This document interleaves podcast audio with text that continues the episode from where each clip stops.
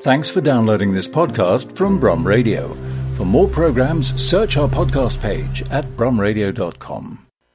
Empty your mind. Be formless, shapeless, like water. Now you put water into a cup, it becomes the cup. Put it into a teapot, it becomes the teapot. Now water can flow or creep or drip or crash. Be water, my friend.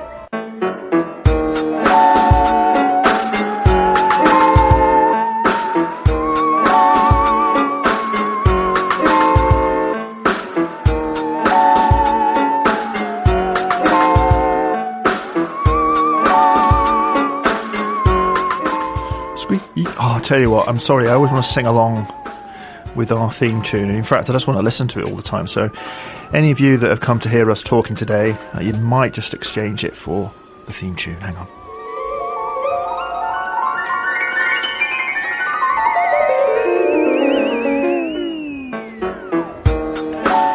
And thank you very much to Chas West for producing that for us.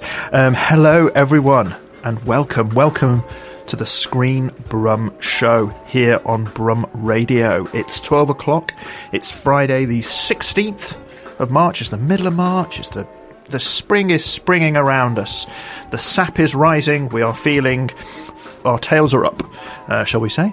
And we are here to talk about uh, all things Screen. So on the Screen Brum Show, those of you that haven't listened before, where have you been? If you have, you'll know we talk about films, we talk about T V, we talk about things with a screen. And we always do so with a smile on our face and a spring in our step. And when I say us, and when I say our, it's not just me in the studio. My name is Blake Woodham, but I am also joined by my uh, my co-pilot, my uh, my my co-sailor in this particular instance, Mister Mister Timothy Wilson. Hello, Tim. Good afternoon, everyone. And uh, we always do it with a glass of water, don't we? We do, well? because hydration is very hydration important. Hydration is really important. Water is the essence of wetness, and wetness is the essence of beauty, as uh, Zoolander yeah, says. And we drip feed you with a with a selection of uh, movie and screen-related nonsense. We are we, we may be hitting the the uh, water-related puns very hard and regularly um, this, today, because our theme is water. What we do on the show is we pick a theme and then we talk about what we have learned um, about that theme from watching films and T V. That's pretty much how Tim and I get all of our knowledge and information. And so, what have we learned about water? So that is our theme. So what we're looking to do is talk about all things wet and dribbly. Um, wet and dribbly. Yeah, that sounds that sounds a bit less pleasant. Um, we're going to be talking all things to do with water and water films. So we'd like to hear from you. So do tweet us. We are at Screen Brum. We're also available on Facebook. Go to Facebook and tweet us, uh, sorry, and Facebook us on there, and let us know your favourite uh, water film. So they could be films with uh, water featuring heavily in the plot. They could be films in which uh, there are very wet scenes. They could be films in which there is not much water. Um, and what we're going to do is we're going to be going through those, chatting about them, and picking our top fives. And what we've done uh, is we've picked a rather complicated system for selecting our pop. And for once, this is your system, not mine. I've had to, I've had to play along.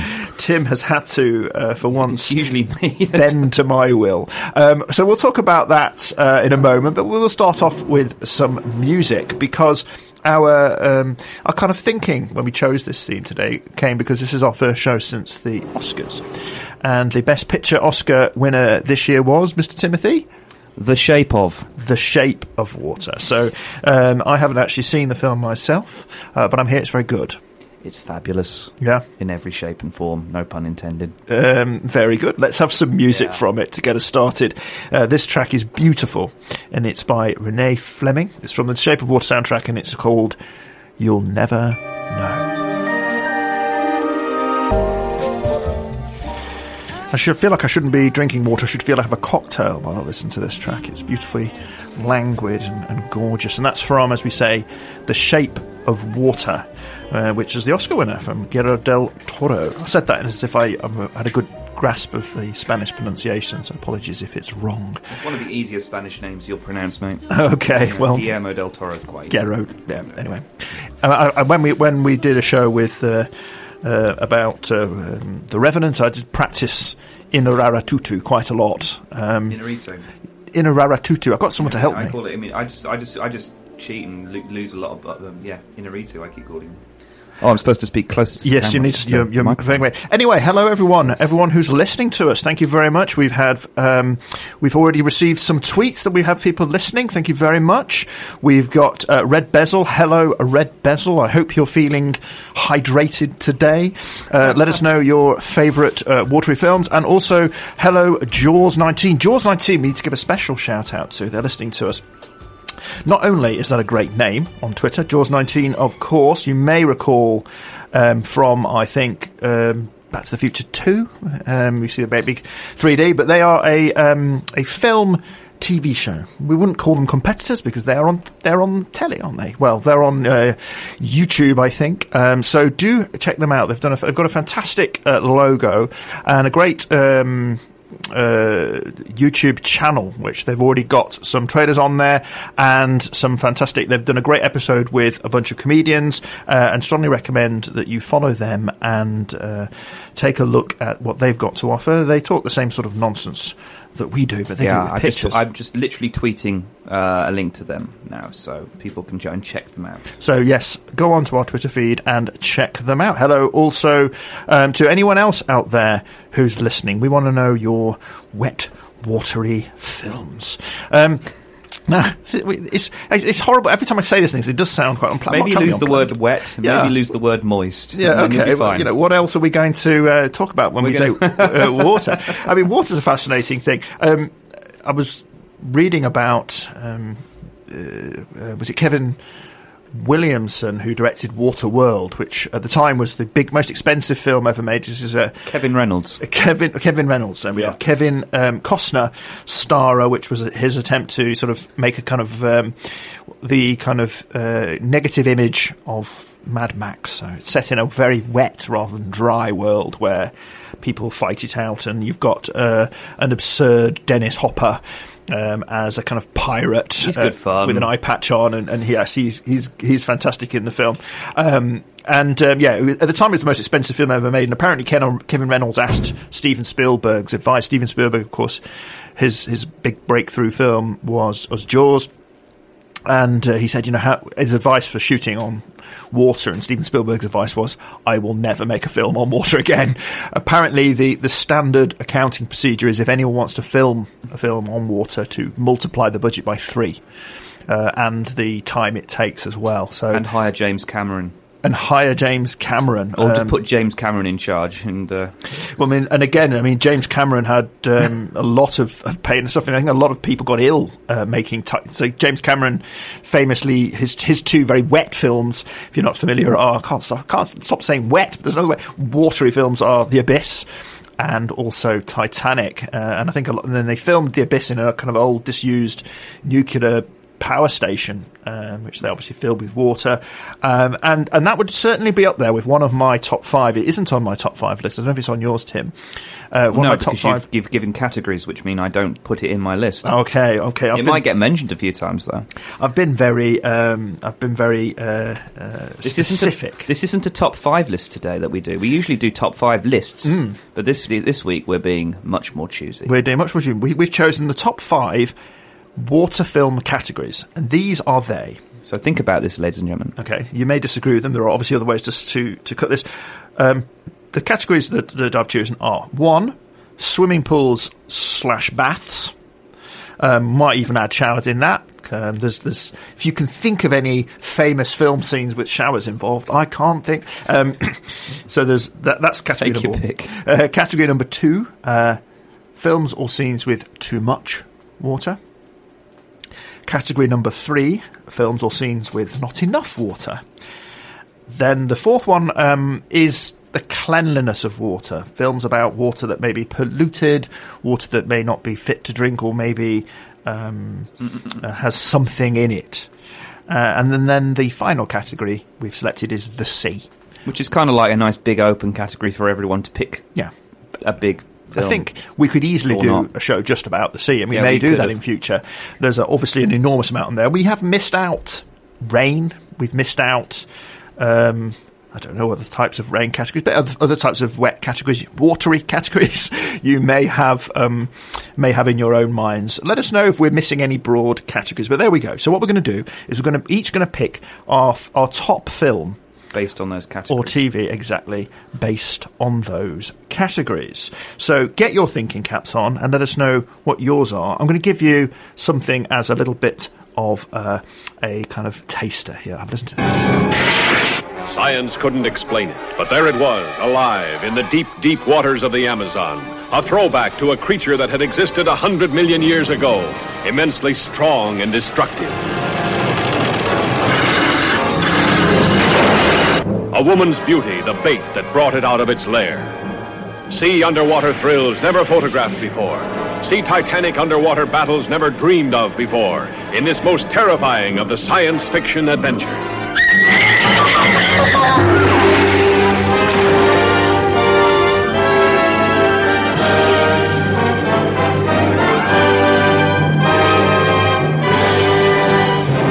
Oops, sorry, everyone, that ended terrifying. I expected spectacular. It. That's the the, uh, the trailer for The Creature from the Back Lagoon, which I think is about nineteen fifty-two, nineteen fifty-three. A few, people, few people tweeted about that, didn't they? It's a great uh, film. Yeah. Great underwater filming sequences. Uh, I mean, underwater filming is obviously very, very difficult. You need, you know, I'm no expert, but I'm pretty sure you need to have things waterproof um, and be able to see things. And that, that was one of the first major films that really went for it in terms of showing things underwater. And in a sense, it is, you know, I'm calling it a prequel to The Shape of Water. It's about a fishy man uh, who, you know, falls in love with a woman or something like that, isn't it? There we are. Fishy. Can I make a case? Yeah. Fishy territory. Can I make a case for that? Of course, I mean, we talk about um, the, the Shape of Water. There are many other ones. The Shape of Water um, is is is just a beautiful. I mean, from what I've seen of it, gorgeous looking film. Uh, is is it is water actually a big part of it? Huge part of it. Yeah, as it's it serves as a metaphor. It serves as an actual um, form of expression from the char- even from the sort of point of view of the. Uh, The lead character and the way that she, f- she's as you know, she's uh, um, Sally Hawkins' character is is uh, is um, mute. Mute. So uh, her way of her imagination, there's a kind of a slightly whimsical way to her, and a kind of a, a way that she explores the universe and the way that she um, imagines. And there's a kind of a dreamlike nature to it, and in the kind of classic Guillermo del Toro tradition. The, the lines between dream and reality are blurred in a mixture of uh, beautiful and horrific ways. And as always, the human beings are the uh, bad people and mm. the good people as well. Um, yeah, it's, it's, there's a lot of um, quasi, almost biblical re- sort of type na- nature to the, the way things are going on. I mean, on water well. films are absolutely rife with symbolism, aren't they? Yeah. Um, there, there, there's so much of them. You know, there's baptisms and rebirths and, and all of this kind of stuff. And I was having an exchange actually this week on Twitter with a, a, a water scientist asking for his recommendations um, of films um, and um, and uh, querying why so many horror films were water related. There's a lot of, of water horror films, and he made this very good point, which was that. It's a kind of primal thing that we have back from our, you know, our animal days. The watering hole was a place we had to go, but it was a, it was a place of life, but also incredibly dangerous. This is where other animals and other animals that might eat us would congregate, and we could, of course, fall in and be uh, swept away by water and drown. And we could we could not see the depth of it. We don't know what was in it, what was going to come out, all of that kind of stuff. So water is something which, you know, as as humans, we have this kind of inherent fear of, but obviously requirement to have as well. So I think that's quite an interesting way of looking at why so many of these, so many horror films. And of course, you know, the way it moves, it's mm. it's very fluid, obviously fluid. Um, incredibly hard to film actually properly as well. I mean, you see you see all these films where there's miniatures and the water comes down and it washes, supposed to wash a town away or something, and they just look rubbish because you can't miniaturize water. You know, a drop is the size of a drop, you know it. And if you see uh, a blown up image of, of water, it doesn't look right. Yeah, rubbery sharks as well. Rubbery sharks as well. I remember um, having an argument with a friend of mine. We were watching Jaws from back in the back in the day, and and him saying that still looks, scares the hell out of me. Well, it's it's fantastic, but I yeah. remember him saying that looks like a rubber shark, and I said, "Come on, this film was made in nineteen seventy-nine," and he said, "Oh, I see. In nineteen seventy-nine, it looked different, did it?" Which is a good yeah, point. nineteen seventy-five even was it? Yeah, well, there you go. Uh, and uh, you know, it, it's it's uh, amazing technical achievement. You know, it's, even if it does look like a rubber shark, hey, who cares? Let's. Let's uh, let's start with our. We're going to go through our first category in a moment. Um, I'm going to play another track. Um, there's a chance for you to get in. Which category should we do first? Should we do too much water first? So scenes and films with too much water in them. We're going to talk about that one after this, but we're going to play um, some music, which is not from a, a water film. It's a slight cheat, but it's a brilliant film, and it's a brilliant piece of music, and it's from the film Hell or High Water. You see, Hell or High Water. Um, one of my favourite films. From the year before. Was it, yeah, um, fantastic film. Um, it's twenty, is it twenty sixteen? Yes, twenty sixteen. Yeah, and yeah, not so, yeah. two years ago. And not um, not much water in sight in there, despite the name, um, but it is um, an incredibly good film and a great piece of music. So this is Sleeping on the Blacktop. So tweet us your films at Screen Brum. See you after this. Me. Ooh, um, not fear, it's very cowboy. Sleeping on the Blacktop by Colter Wall from the Hell or High Water soundtrack. Uh, not very watery film, but a great one. So, hello everyone. We are now in, this is the Screen Brum Show, if you've just tuned in. We're going through our top five water related films. Do let us know yours. We've had a tweet already in from uh, Feathers and Wings. Hello, Feathers and Wings. Thank you very much for listening. We appreciate it. Um, birds and feathers. Do they work? Feathers and water. Water off ducks. But I can't. Sorry, Feathers and Wings. I can't think of anything clever to say about birds and uh, water tonight. Um, but uh, they have suggested some films. Voyage to the Bottom of the Sea. The Perfect Storm, which is uh, a fabulous Wolfgang Petersen, uh, George Clooney, Massive Wave, you know, fantastic. Massive Wave, you know. Yeah, that's pretty much that's pretty much the film. And in, I think in many ways that film does slightly um, suffer from the fact that you are waiting for the wave. Good in, when it comes, though, isn't yeah, it? In the same way that with yeah. Titanic, you're waiting for the iceberg. Um, Seaquest is another suggestion from Feathers and Wings, which is a T V series with Roy Schneider in, where they were in an incredibly spacious submarine, as I recall. Lots of empty lots of empty room in it. A lot of Star Trek affectations, you know. We were just talking about the link between Star Trek and naval uh, navy, you know, mm. and the kind of maritime-ish element to Star mm. Trek. Yeah, yeah, yeah. Um, and Open Water, which is a horrible, terrifying one. I remember that Good one. Call. That is where a couple. I think it's based on a true story as well, where yeah. they're just they're out scuba diving, and then oh the boat leaves them behind. That was so good, and they're just left yeah. in the. There's a there's a sequel to that as well, um, which is which is also a quite interesting premise, which is a bunch of people on a on a yacht, and they all jump in for a nice swim, um, and they forgot to put the ladder down. They can't get back in. Um, just as simple as that. Um, and just really, um, you know, just playing with that horrible fear of, of being out there in the open water. So good call. Good call, Feathers and Wings. But we are starting with too much water. So we're going to uh, talk about our first film. Uh, and I'm going to start, if that's okay, Tim. Yeah, you go ahead, mate. I'm not sure how many people have seen this film. Uh, it's from two thousand fifteen. It's a Norwegian film. Okay. Anyone out there yeah, know what you're I'm gonna talking out, about? You're going to out-world cinema. Uh, uh, Bølgen is its name. Um, uh, in English, it is The Wave. So what this film is, it's uh, it's a disaster film, um, and it is a disaster film that is not...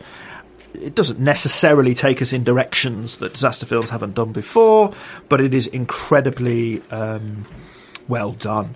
So the premise is, and it's based in a real place in Norway. It's a small town where there is a um it's set in a beautiful beautiful bay, a lot of um beautiful sort of tourist place, but there is a large mountain which is at some point going to, it will happen, a landslide will come off there, crash into the water and create an eighty meter tsunami.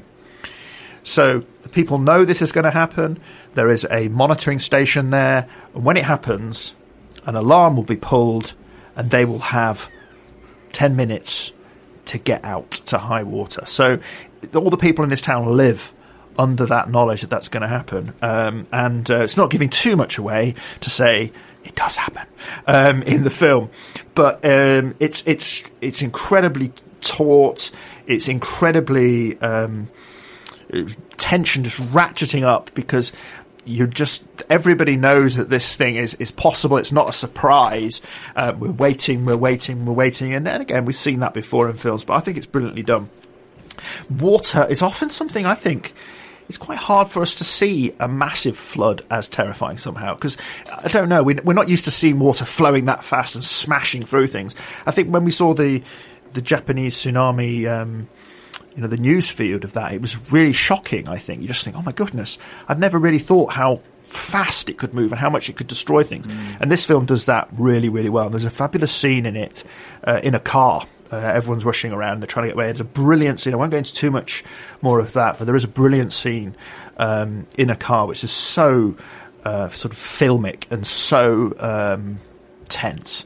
So it's not a, a mainstream film. I think it was like the biggest Norwegian hit of that year. There is a sequel being made. Um, but there we are. The Wave. I think you can get it on uh, Amazon Prime if you do have those facilities. A Norwegian disaster movie, or if you are Norwegian, you will know it, of course, as Bølgen. Um, but yeah. There we are. That is my choice for Too Much Water, or Water in the Wrong Place, The Wave. I guess you've not seen it, Tim. No, but it, it actually... Um It actually adds. Uh, it's, it's it's a good little follow-on to, to my choice, because I think you took one of the things I'm just reading about Bølgen as you're uh, talking about it, and allegedly a lot of the focus of the film is along about human devastation, um, the impact of devast or the impact of disaster. Yeah, so um, it kind of uh, Too Much Water. I, I went metaphorically for this, mm. and sort of the follow-on for me is my number my my number five. We always do this. My favourite film, or my choice, my choice for Too Much Water is um, Beasts of the Southern Wild. Um, That's applause for me. Fantastic film. Brilliant choice. I, I crazy now. It's twenty twelve when it came out. I kind of forget it's that long ago, because I, I just so vividly um, remember going to the Electric, and it, it was on my birthday I went to see this film. I mean, as birthday present films go, this is in my still my number one. Um, I'm still... Film. Um, it kind of, I mean, in a water context, it's set on a, fi- it's kind of a, it feels a bit like a documentary, but it's also a fictional community. It feels all um, science fiction as well, isn't it? It's yeah. Sort of it's uh, fantastical. It's, there's a, I would say uh, what um, Ben, Z- Ben Zeitlin, Zeitlin uh, the director, really tries to do is um, evoke that kind of Terrence Malick ethereal nature quality to the mm. film. Um, and you're focusing on a on a human tale around a father who um, a father and uh, a daughter, um, f- famously called Hush Puppy. You remember? That's um, right. She's and she's astonishing. She's uh, so young. Possibly in that film. the um, you know we, we think of um, in the, um, Anna Paquin and the Piano yeah. as uh, the quintessential best supporting actress. Uh, young f- yeah. young female nominee. For me, this is still the most ast- astonishing performance by uh, like by a, she's six in the six. film. That's ridiculous. Uh, the most astonishing performance I can actually think of by a a, a, a young per, a young yeah. you know a, a girl mm, basically. Um, and and very much there's a lot of nature in this, and, and the premise, of course, is they live in the in the kind of um, fictional bayou community in Louisiana. That's right, and there's a danger it, of flood. It's a metaphor for Hurricane Katrina. It was very much. That that that that threat is constant throughout the film. Uh, her father becomes ill, and she goes off on a search to find her mother. Uh, it's beautiful evocation of just stillness, um, harsh the harsh community that she's in. You're focusing a lot of the film on her eyes. Mm. Uh, I I can't think of too many films which do this. Bill Murray is probably the the, the quintessential uh, exponent of uh, using eyes as a form of acting and doing very little. De Niro does it very well. Amazing. I'm I'm comparing them. To, I'm comparing her performance to that kind of level. Um, her eyes and her her look. There's such beauty in it, and such a, uh, you you feel everything in it's, that film. It's triumphant as well. Yeah. I mean, this is a girl struggling with you know with all sorts of tragedies and, and nature, and there's this kind of backdrop of this apocalyptic potential flood. Hence, this um, idea of too much water, because it, mm. it, it's it's predominant. This watery element, this apocalyptic flood that's coming. It it it, it um it. it It's kind of a it's a it's a it's a the it's a pull for the mind. It's a mm. mental thing as much as anything else. Tears as well, of yeah. course. Tears flow. We've got we haven't thought of that as a water thing. We could certainly do a whole thing. Fantastic. Also, I must say, an amazing soundtrack. One of the best, yeah. Um, um, so I'm going to go straight into that soundtrack, actually, uh, and play some music from it. An excellent choice. So there we have our two films uh, about too much water that you can look out. Uh, The Wave, twenty fifteen. Bølgen. Bølgen, exactly. It's, I'm always saying Bølgen. Like, it's an I O. had to do it, Bølgen. It's an O with a line through it. I don't know. Yeah, I, th- Please, I don't know. Tell me, Norwegian Norwegian listeners, tell us how to pronounce that is it film. It, uh, is it Bølgen yeah. or Bølgen? Um, we're, prob- we're probably saying something offensive in Norwegian if we're not careful. Uh, and uh, So that's that's uh, my choice for Too Much Water, and then Tim's choice is Beasts of the Southern Wild. And let's play uh, a water-related track from that, The Bathtub. Um, from Beasts of the Southern Wild. Enjoy this. It's brilliant.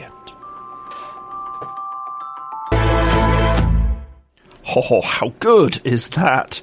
That's The Bathtub by the uh, the Lost Bayou Orchestra, I think it's called, um, from uh, Beasts of the Southern Wild soundtrack. Thank you very much for your contributions. We're going to move on from uh, Too Much Water, but we are going to talk about some of your suggestions for that. Cracking um, choices, my, aren't they? Very good choices, yeah. Yes. Outward Film Network, Deliverance.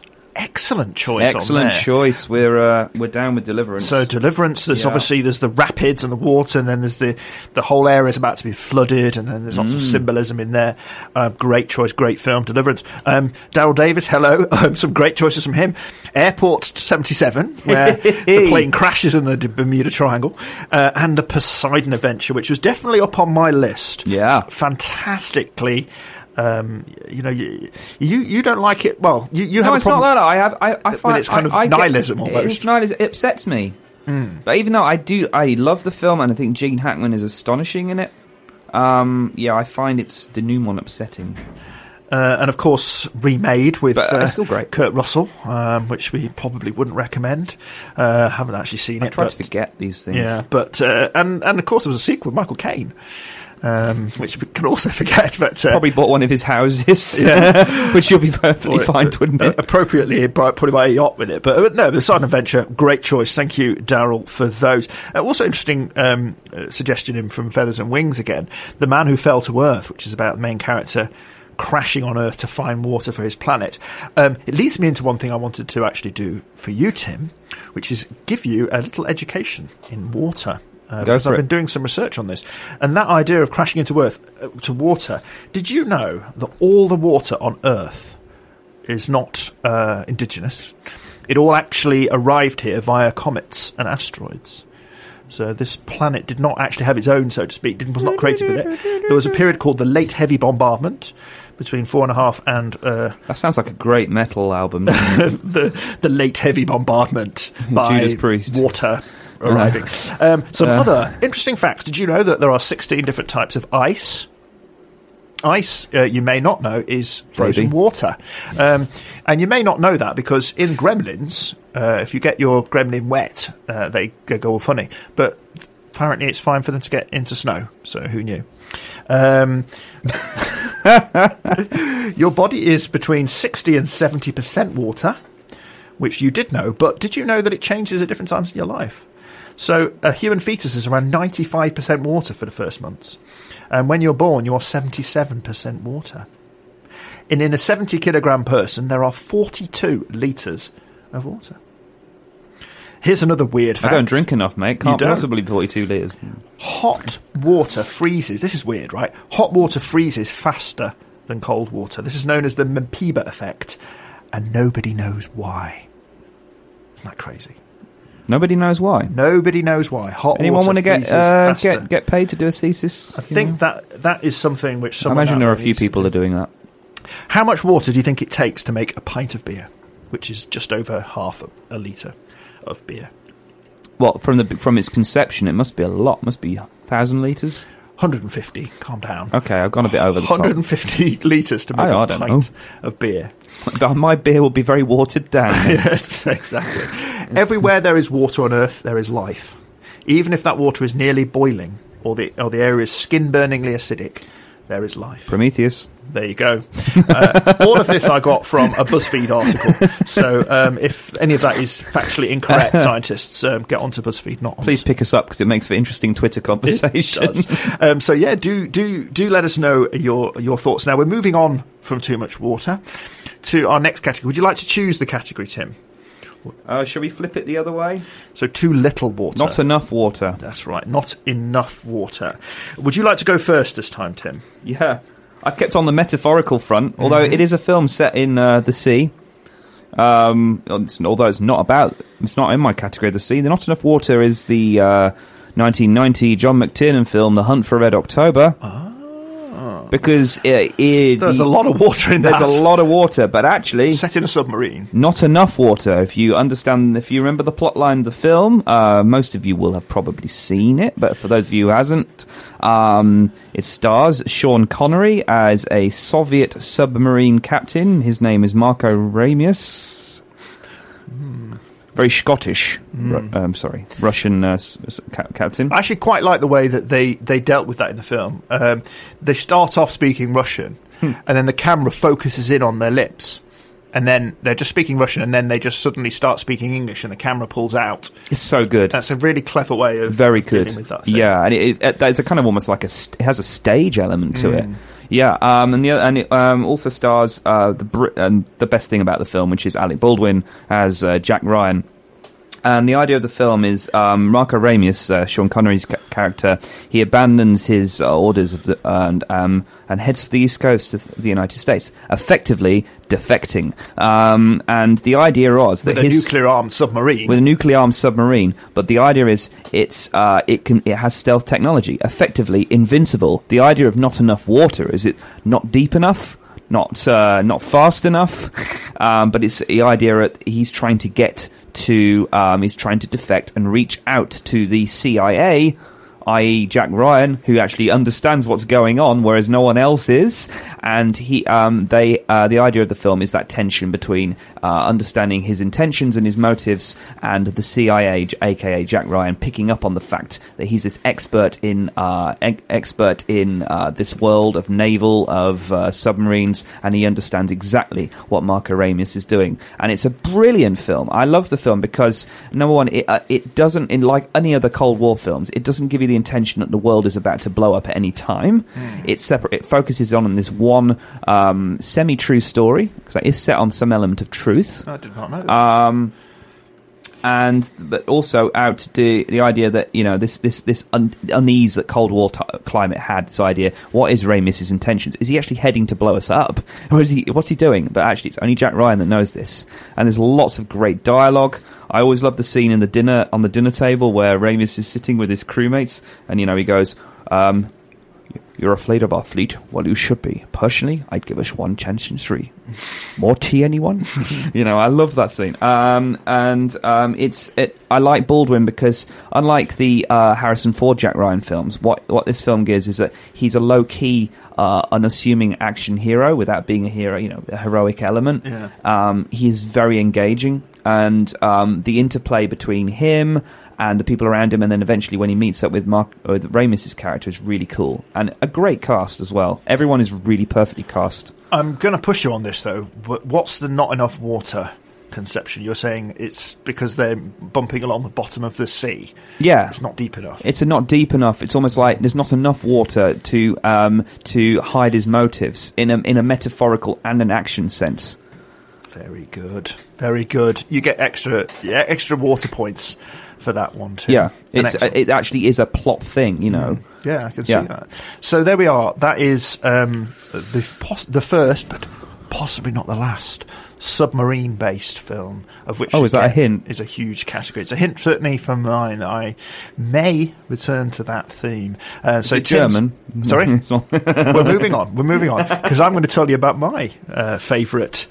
Uh, lack of water film. In fact, I'm going to play it for you. See how long it takes you to work out what it is. And of course, let us know your favourite not enough water films on at Screen Brum. So here's mine.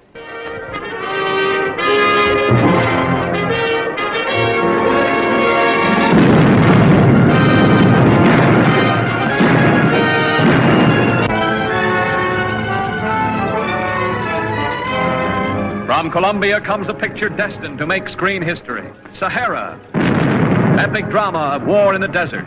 The unforgettable story of the American tank Lulu Bell and the men who loved her as if she were a woman.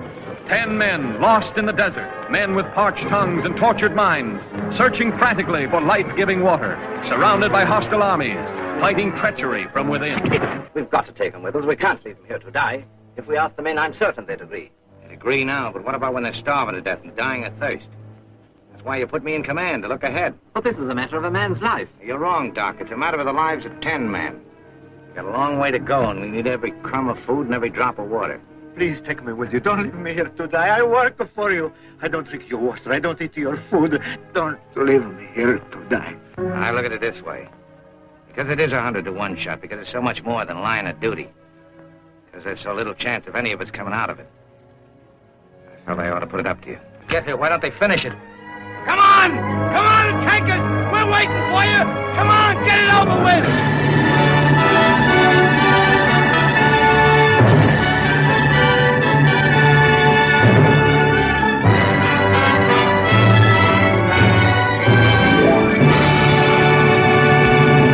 I was letting all of that music play out because trailers back then, weren't they brilliant? That was from nineteen forty-three's Sahara, not to be mistaken, but from the Matthew Mahogany film of about two thousand five. This is the nineteen forty-three film directed by uh, Zoltan Korda. That's a great name. It is a great name. Um, and uh, it's Humphrey Bogart, which you probably picked up there from the trailer. Yeah, yeah, it's yeah. a piece of wartime you know, propaganda, daring-do and gung-ho and all of that. Um, it's about the, the Desert War of nineteen forty-two, around um, the, the Battle of Tobruk in Libya, um, which, of course, uh, students of history will know played a key kind of turning point in, in the Second World War. Um, the story is of a tank crew that is fleeing the Nazi advance, and they are, you know, looking for water. They're alone in the desert. Uh, lots of intrigue and everything, very much in the kind of vein of Ice Cold and Alex, which again would be another choice, except that the uh, the, the thing the, the uh, liquid in that one is much more beer explicitly, um, and uh, so they're looking for water, uh, and there's a fantastic sequence when they find it, and it's not very much of it. There's this drip, drip, drip, and that's all there is, and they find it in this oasis, and that's and that's what they're having to uh, to kind of fight for and defend, and and you know, it's life, and it's just this tiny drip. Fantastic. It has loads of, of kind of images of this whole machinery of war, not only the the tank itself, um, but the these armies clashing in this desert, and these huge empires in conflict with each other, utterly, utterly um, you know, helpless in the face of uh, of nature. You know, they may have these high technology weaponry, but um, you know, if they haven't got anything to drink, um, then then they are they are doomed. So fantastic. Um, you know, it, it is obviously it is a a, a, a wartime uh, film. It's it's you know it, it has, as you get from that trailer, lots of, as I say, guns and daring do, but um, really. Um, Fantastic central performance from Humphrey Bogart. Another film of actually of his that I was considering was The Caine Mutiny, uh, which is another watery one where he's a, uh, a captain of a ship, and another fantastic performance from him because he plays very much against type in The Caine Mutiny. He is cowardly, um, which just doesn't seem possible for him. Um, but there we are. Blake's choice for Not Enough Water. I haven't got the clever metaphorical angle. I've gone very literal with it. Is uh, the film Sahara. I'll re- repeat, not the uh, two thousand five version, the nineteen forty-three film Sahara. Have you seen it, Tim? Yeah, I have, many years ago. I mean, I think it's um, it is in that kind of height of Bogart era, isn't it? Because Casablanca came out virtually mm-hmm. near the same sort very of similar time. time yeah. As a kind of Bogart was clearly all bogey. Sorry. Uh, you know, he, he has a tough attitude, doesn't he? And it's, it's that kind of mix between he's always tough, tough, and good-hearted at the same time. Yeah, he's yeah. He, you can imagine he was. If you put yourself in a nineteen forties person going to the cinema, you can see he was such a he must such a positive screen presence yeah, during the time of war. Exactly, he was you know perfect for this type of thing. Yeah, he he was awful. He also that film I remember. He just looks um, kind of cool in his outfit. You know, it's kind of a positive message for U- a U S Army as well. Yeah. He is the, uh, he is the, he is the archetypal guy that you I mean, want. You and know? it was it was a point of defeat as well. I mean, this is where the the, uh, the Axis had, had broken the the Allied um, forces, and they were in they were in they were fleeing across the desert. You know, it was yeah. a time of re- retreat, which was, you know, obviously when you need this propaganda, I guess. So yeah, fantastic film. in my opinion. Good call. Uh, let me know your opinion. Tweet us at Screen Brum. I'm going to play you a little bit more music now. This is from uh, another suggestion uh, on Twitter. Apologies, I don't know who this is from, uh, but uh, this is from the film Song of the Sea. And the track is... I love this film so much. I've not seen it. It was one of my... F- again, I sh- I really... I overlooked this. Thank you. Whoever... Who was that? I don't know. I, I saw it. Whoever I... overlooked... I love this film. It's um, one of my favourite films of a couple of years ago. Yeah. Well, let's listen really to some good. music from it. This is a beautiful animation uh, from Japan, is it? No, the Song of the Sea, I think, is Ireland, isn't it? Oh, I don't um, know. Yeah. I've not seen it, but there we are. Uh, apologies to everyone for having not seen yeah. it, but I have heard the music, and it's great. So, Song of the Sea, uh, somebody... It's uh, Tom Tom Moore, that's right. I was remembering, you know, it was, uh, it's twenty fourteen. Sorry, I need to just... Go, I was just catching up. You know, there's, it's beautiful. It's a romantic uh, evocation of... It's got the Irish culture in it as well. It's really lovely. Uh, yeah, great call. I'm going to look that up, but, but listen to the music, because it's great too. I think I might listen to that all day. So good. You really should check it out, Blake. It's such a good film. Um, such a good film. Just, uh, I'm just putting some uh, some watery sounds in the background for us. What's that? Is yeah. that making you? Is that making you need the toilet? Yeah, I was just saying. If anyone's desperate right now for the loo, that hasn't helped. Yeah, I'm sorry. Um, that's creating some because here we are. Here we are on Screen Brum. We're halfway through the show, and we're talking about all things uh, watery and um, wet with films.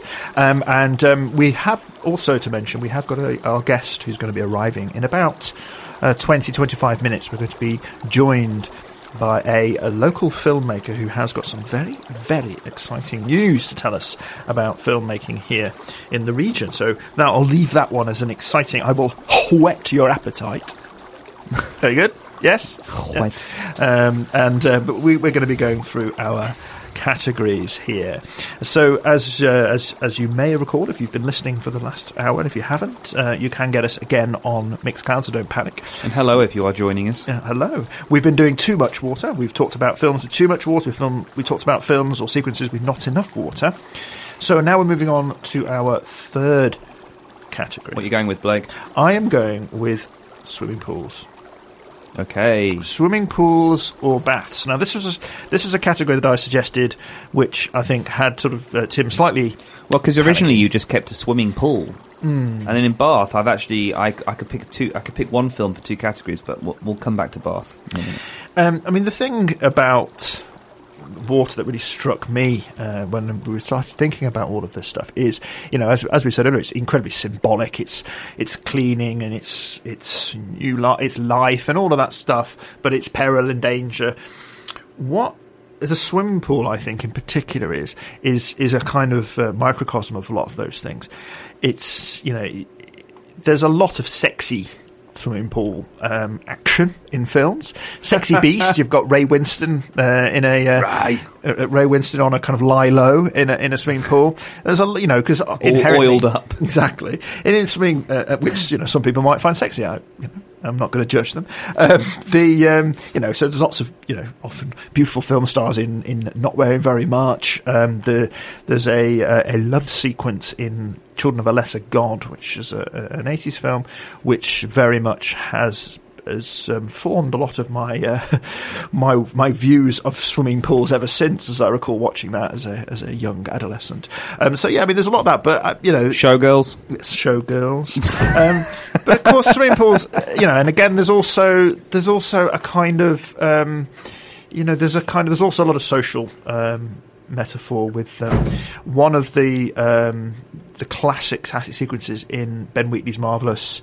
Um, uh, High rise, high rise, yeah, is is in a swimming pool. Yeah, it symbolises this division. It's a it's a kind of social motif. You know, people who've got a private swimming pool, for goodness' sake, it was always the definition of affluence and remains so. Yeah, one of the films that I very much considered um, for this category is uh, The Swimmer, Burt Lancaster film from. Uh, nineteen sixty-eight, I think. sixty-eight. Um, and this is a, a, a slightly odd um, premise. He's a um, he decides to swim home, um, th- and he lives in a, an affluent suburb. And he decides to swim home through the swimming pools of his neighbours. So he's in his swimming costume. And he just swims across them, climbs out, goes to the next one, swims across. It's like eight miles or something, swimming. Um, and, you know, it's obviously an opportunity for him to then meet various people and have uh, kind of uh, his life slightly exposed as he as he goes on this this journey. Um, but a brilliant performance from um, Burt Lancaster, and uh, a great a great use of the pool and the use of the pool as a metaphor. It's not going to be my choice for this particular sequence. It may be Tim's. I'm going with a much more recent one, um, and that is uh, A Bigger Splash from, again, from two thousand fifteen, which appears to be my go-to year. I'm getting applause, so I'm glad. Uh, this was directed by Luca... Luca Guadagnino. Yeah, uh, Guadagnino. Sorry, everyone, for terrible. Well done, that's not bad. That's pretty good. Uh, and uh, he has hit big um, with... Uh, Call Me By Your Name yeah. uh, this year, um, which I haven't seen, but I'm really, really looking forward to seeing because I hear so many good things about it. The film A Big Splash is actually named after a David Hockney painting, um, which you, you may it may be familiar to people. It's you see the splash in the swimming pool, you don't see the person in, and that that painting apparently was David Hockney talking about um, a breakup with a partner of his. Um, so we never see whoever it is that's in the water, and there's this great sense of loss in it. And the film itself is actually also a loose remake of a, of a French film called La Piscine, which is yeah. a swimming pool. So I think we've got enough uh, sort of swimming pool connections in there, and all of the main action appears around the pool. The the sequence, the film stars Tilda Swinton, Matthias Schoenaerts, another go, Ralph Fiennes, and Dakota Johnson. Brilliant casting um, all the way through. And and. The, the, they're based in simple. Tilda Swinton plays a kind of sort of D- David Bowie-esque rock star who has recently undergone surgery on her vocal cords and cannot speak uh, for fear of, of damaging them. Is there nothing that woman can't do? Oh, she, Tilda Swinton is just staggering. She's fantastic. Yeah. Um, all of them are fantastic. The film also, so a lot of this, of this, the, the pool is there. They're all in the pool, and it's lovely and it's beautiful in this um, Mediterranean. Um, beautiful landscape, but there's there's just they, it can't wash away their past sins. It can't wash away, you know, the things that happen, and things happen in the pool. There's also at the backdrop of this the refugee crisis in Europe, where people are literally dying to to cross the Mediterranean to get into Europe, and there and the, there, are, there are people being washed up as part of it. So that is the very much the backdrop of this, and so water is so central to it. The pool is kind of central to this thing, the, the difficulty of rebirth, you know, people going in the pool, coming out and wanting to be renewed, but it's not being as simple as that, and making it sound quite ponderous uh, perhaps and, and pretentious. But it's a brilliant film, strongly recommended. It, it has this whole thing of these beautiful people um, who are, you know, shining lights, they're rock stars, they're Uh, I think Matthias Schoenaerts, a photographer in it. They're all kind of, you know, uh, the kind of allegedly um, perfect exteriors, but um, their interiors perhaps not quite mm. as perfect. So there you go. A swimming pool selection from Blake, A Bigger Splash. If you haven't seen it, get out there and see it. I love this idea that swimming pool... The swimming pool itself creates a space, doesn't it? It kind of it, the sort of the the depths of a pool can create a tension and can uh, create a sort of an, an artifice for tension between characters. Uh, sort of for me, it's like a ménage à quatre, that film, isn't it? You know, Ralph Ralph Fiennes appears and brings Dakota Johnson and his daughter.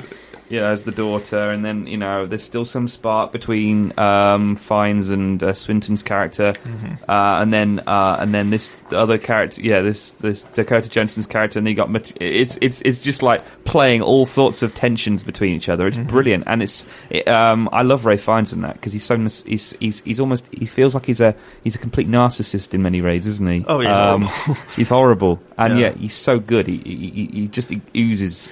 Oozes it the whole way it's that, through. It's this kind of alpha male to the extreme. Yeah, it has that incredibly difficult thing of, of making an unpleasant character still appear attractive. You can sort of understand Tilda Swinton's attraction to him. Um, I kind of think anyway. But um, yeah, let us know what you think. So that is my choice um, at uh, at number three, A Bigger Splash. Uh, not to be confused with The Big Splash. Um, yeah, I almost wrote that in the tweet. Mm, the Big um, Splash, whoops. Which may be great, I don't know. Luca Guadagnino is The Big Splash. Yeah. Uh, it's just, uh, this one's that, even even bigger. Yeah. Um, Feathers and Wings has had some slight... Um, thank you very much for your tweets today. Has had some slight concerns about our water sound effects, thinking we might need a plumber. So don't worry, we're all dry here. Um, the equipment is safe. We will not uh, let water anywhere near that, although I might... Um, um, so, uh, so yeah. So, so um, Tim, do you have a swimming pool choice? It's really good that you've picked A Bigger Splash, because I think it, uh, I've picked a film that I can consider to be a cousin of that film in many regards, um, and it is uh, Francois Ozon's two thousand three film Swimming Pool. I just it's it's it's uncanny, because I think that they they they both films share very similar tra- traits. I mean, the setup of the film is slightly different. Um, it stars Charlotte Rampling. Uh, Charlotte Rampling plays a uh, a mystery author. Uh, her name's Sarah Morton. She's kind of she's it's the archetypal sort of uh, London-based creative who wants to move to the south of France, mm. or move to Fr- you know move to a you know sun-drenched area. You know, she moves to the south of France, um, you know, to seek inspiration for her new novel, and um, she accepts an offer from her publisher and moves to. Uh, Yeah, moves to his home and uh, thinks, you know, this is lovely and beautiful. What an inspiring, inspiring place to be. It's got a big swimming pool. and then, uh, and then suddenly one night, Ludovine Sagnier turns up, and uh, um, you know, and uh, she's, you know, having a good time, for want of a better word. uh, and um, you know, Sarah Morton, uh, Charlotte Rampling's character, is disapproving. You know. In that kind of British... Charlotte Rampling's so good in everything, where she kind of exudes this kind of disapproving Brit, and then realises... And it's kind of an allegory. It's kind of a, a, a Rendell, Ruth Rendell-ish kind of mentality, where she starts to realise that things are not what they seem, and starts to uncover this kind of uh, dark, thrillerish, erotic kind of strange things, murder kind of subplot kind of thing going on. And... Um, And uh, the kind of the uh, the kind of juxtaposition between her own creative process and the real world start to uh, entwine a bit, mm. and it's very erotic, it's very sexy, it's very Francois Ozon. If you're familiar with any of his films, four by two, for example, will be another nice um, sort of sort of complementary film to see. I think um, it's very unsettling. Um, and, you know, I love how uh, bit by bit um, Rampling's character gets, um, her reserve gets removed, and she starts to get drawn into this world herself. Mm.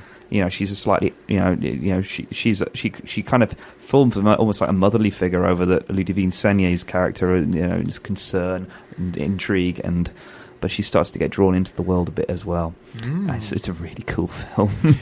Well, so very, fre- very, very world cinema. Very, fr- it has a French. It's a, I, I don't know. I, I even think uh, Luca Guadagnino's film, um, The Bigger Splash, has a has a Gallic quality to it. All the influences for me feel like French films in mm. that film as well. There's a sort of a sexy Mediterranean French vibe to both these films. Um, yeah, I love it. Excellent. Great film. Um, so there we have our, our swimming pool. We didn't just pick swimming pool so I could pick swimming pool. This you, was all Blake's call.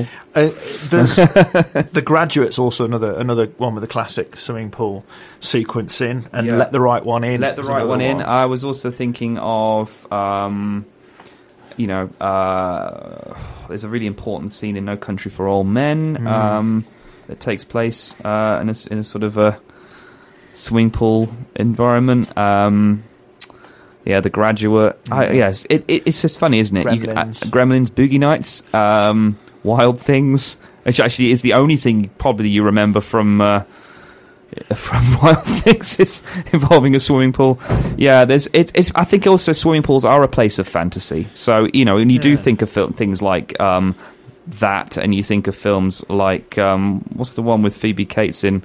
You know, Fast Times at Ridgemont High. That again, it it it, it just, but it because it, cause it comes from that swimming pool is a sexy place. Yeah, yeah, yeah. You know, what which can you reality, say? You know, in reality, reality it never is. And then you always... get Let the White One, Right One In, and yeah. it becomes much more terrifying. Yeah. Well, swimming pools are never, in my experience, never sexy places. It's always just sort of, you know, smells of chlorine and there's a plaster in there or something, and it's always slightly unpleasant. But there we go. Maybe I'm just not a romantic.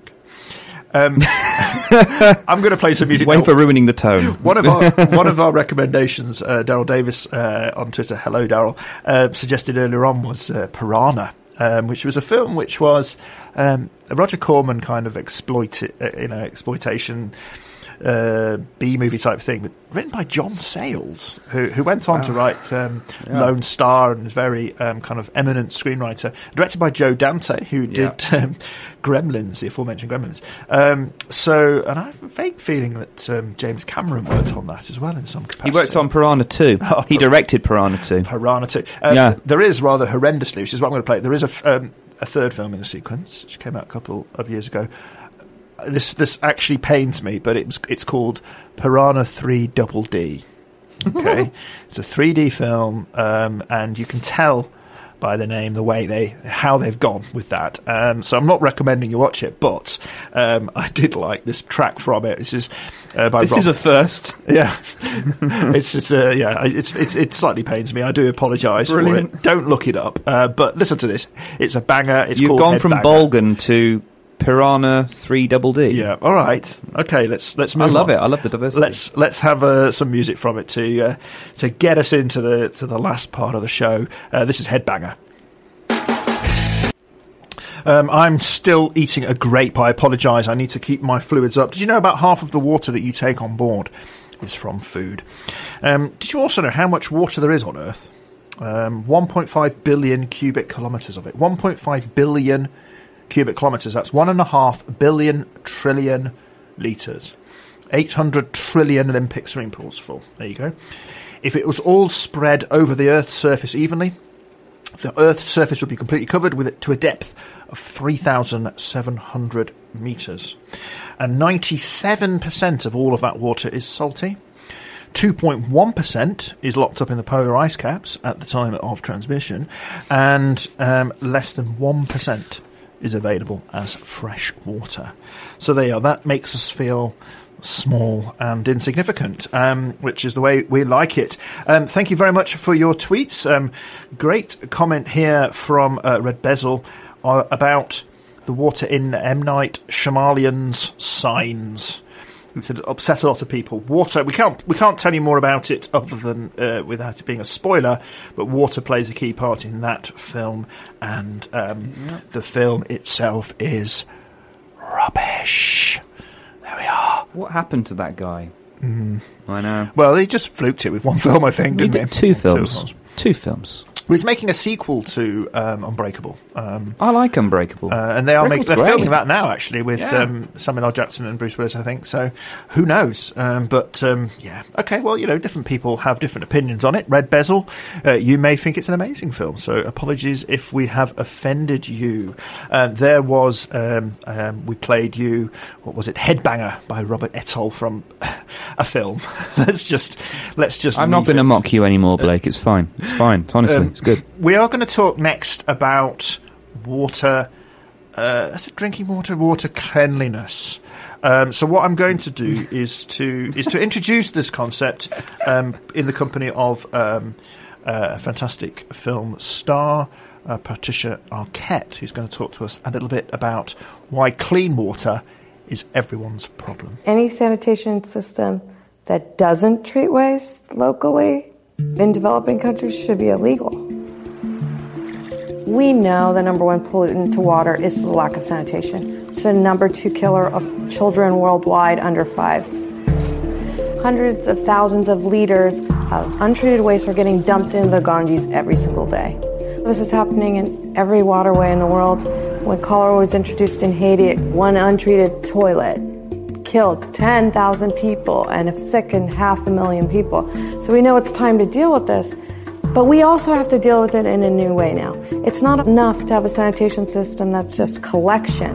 You have to treat waste locally, affordably. You can't hike it in and out everywhere. We have a responsibility with what we've done to the earth to not cause any more problems. Every solution now has to address multiple problems. Like our sanitation system, you end up with finished compost, which helps in agriculture, which helps clean the water, treating waste, which helps with child malnutrition, productivity for mothers.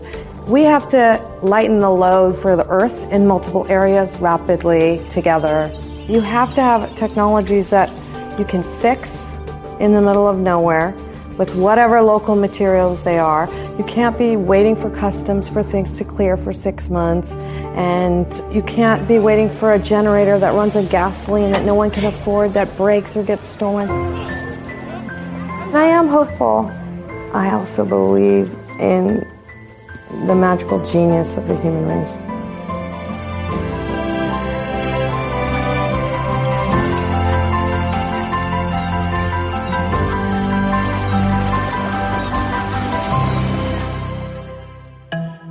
So there we are. Water is everyone's problem. Clean water is everyone's problem. Little introduction there. I should stress we don't actually have um, Patricia Arquette in the studio here. That is That'd from her video. I probably would have made more of it if we did. Um, of um, talking about uh, cleanliness and, and water being very important. We could get to Patricia Arquette because we have an academic who knows Richard Linklater, and then that could get to Patricia Arquette and... Almost certainly, almost certainly, within two emails, we'd be there. Yeah, we would, we would, we would. But you know what? We've got to make time for all our other guests as well. She has to join the queue. That's true. Um, and speaking of of guests and people joining us, we are currently looking um, for volunteer helpers uh, here on Screen Brum Show. What we like is we'd like, if there's anyone out there who is interested uh, in helping out with the show, um, actually coming in and. Um, Uh, taking part in uh, helping us to meet guests and uh, tweets and so forth, get in touch with us. You can go, you can find us on Twitter, you can find us on Facebook, and uh, very soon um, we'll have an email address and everything. Um, and uh, when we move to the new studio, we'll have our phone number. But if you are interested in helping the show in any capacity, we are very much uh, open to that. We do like having uh, contributions from you. So also throughout the show today, do tweet us anymore. So we are talking water, and we are talking uh, in this sequence about... I, wrote, I originally said drinking water, didn't I, Tim? But cleanliness of water, um, that type of thing. And I'm actually going to... Dirty water. Dirty water. I'm going to go...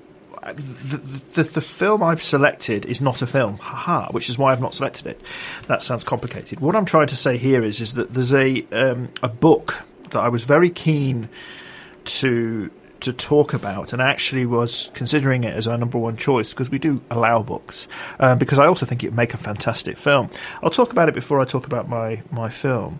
Um, and the book is called The Ghost Map by Stephen Johnson. I don't know if any of you um, have heard of this book. Uh, it came out at some point in the mid two thousands. Uh, it's, it's, it's up there with one of my most uh, enjoyed non-fiction stories, and it is a story about um, Doctor Jon Snow, Um, not uh, who knows nothing. Uh, not, jo- a, not the presenter of Channel four News. Uh, neither of those. Uh, a Jon Snow who knew a lot. And also he worked with um, uh, a Reverend Henry Whitehead, and they created a map in London which used their local knowledge and their scientific knowledge to figure out the cause of a cholera outbreak.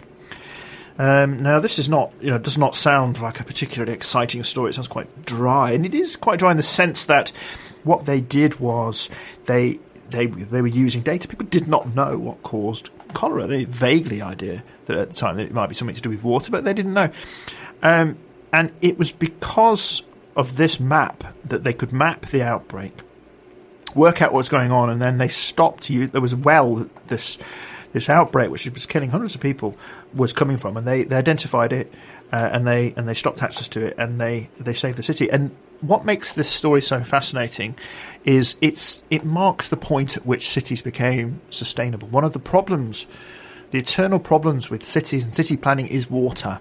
Getting water into people, getting clean water, and getting dirty water away. And as cities grew uh, with industrialisation, they reached a point where this was becoming a huge problem. There were an enormous amount of people in London, uh, and I'm sure in other cities as well, whose job it was, um, and I can't be...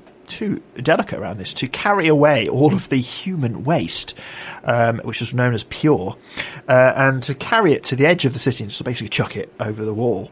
Uh, and that was how they got things away. And this was before kind of sewage systems became truly um, effective. Um, it, the cities were not sustainable until this problem was cracked, until they could understand really how to do this safely. Cities were going to end up being places where people would, would end up getting cholera and dying in large numbers. And it was this ghost map that marked the beginning of that, and therefore marked the beginning of the, the mega city, if you like, as a kind of safe place for us to live. So um, it's a fantastic story, and I desperately uh, hope someone will turn it into a film, because I think it has all those dramatic qualities and and a great sort of sense of human ingenuity, defeating perhaps, you know, the danger of Uh, of, of, of this kind of water. I mean, cholera was was a condition, my understanding is, that really was not as much of a problem until humans started living together in large quantities, because uh, it was this, you know, it spread through uh, human uh, human waste matter, um, and and that getting into water supplies. Um, so having a lot of people in one place, you know, is that eternal problem. So if you haven't, you know, if you're interested in a book, look it up, The Ghost Map by Stephen Johnson, uh, and you might find um, that uh, yeah, you might find that you enjoy it, and you might find that you appreciate the water that comes out of your tap just that little bit more, because as we heard from that clip, uh, clean water is everyone's problem. It is, you know, the the, the, the hugest difficulty in, in Earth in many ways is getting water to, to everyone, because it is, you know, it is the stuff of life. There we go. So Tim, I'm going to allow you to do your drinking water film before I talk of mine. I'm going to give you a little bit of uh, audio preparation. Ooh, that's kind of uncomfortable in context of what I'm about to talk about. Okay, I'll move that away. Um, you've, so, me, you've actually given me a bit of a chill down my spine, because I'm about to talk about a film that's very scary. Um, it's kind of a film where um, it's about the idea that uh, water water becomes poisoned, and water is a taboo. You know, it's a ooh. The Rising Tide of Fear. Is that the name of the film? No, I'm, I'm, I'm trying to. I'm trying to get you think, a think you know. I'm building the tension.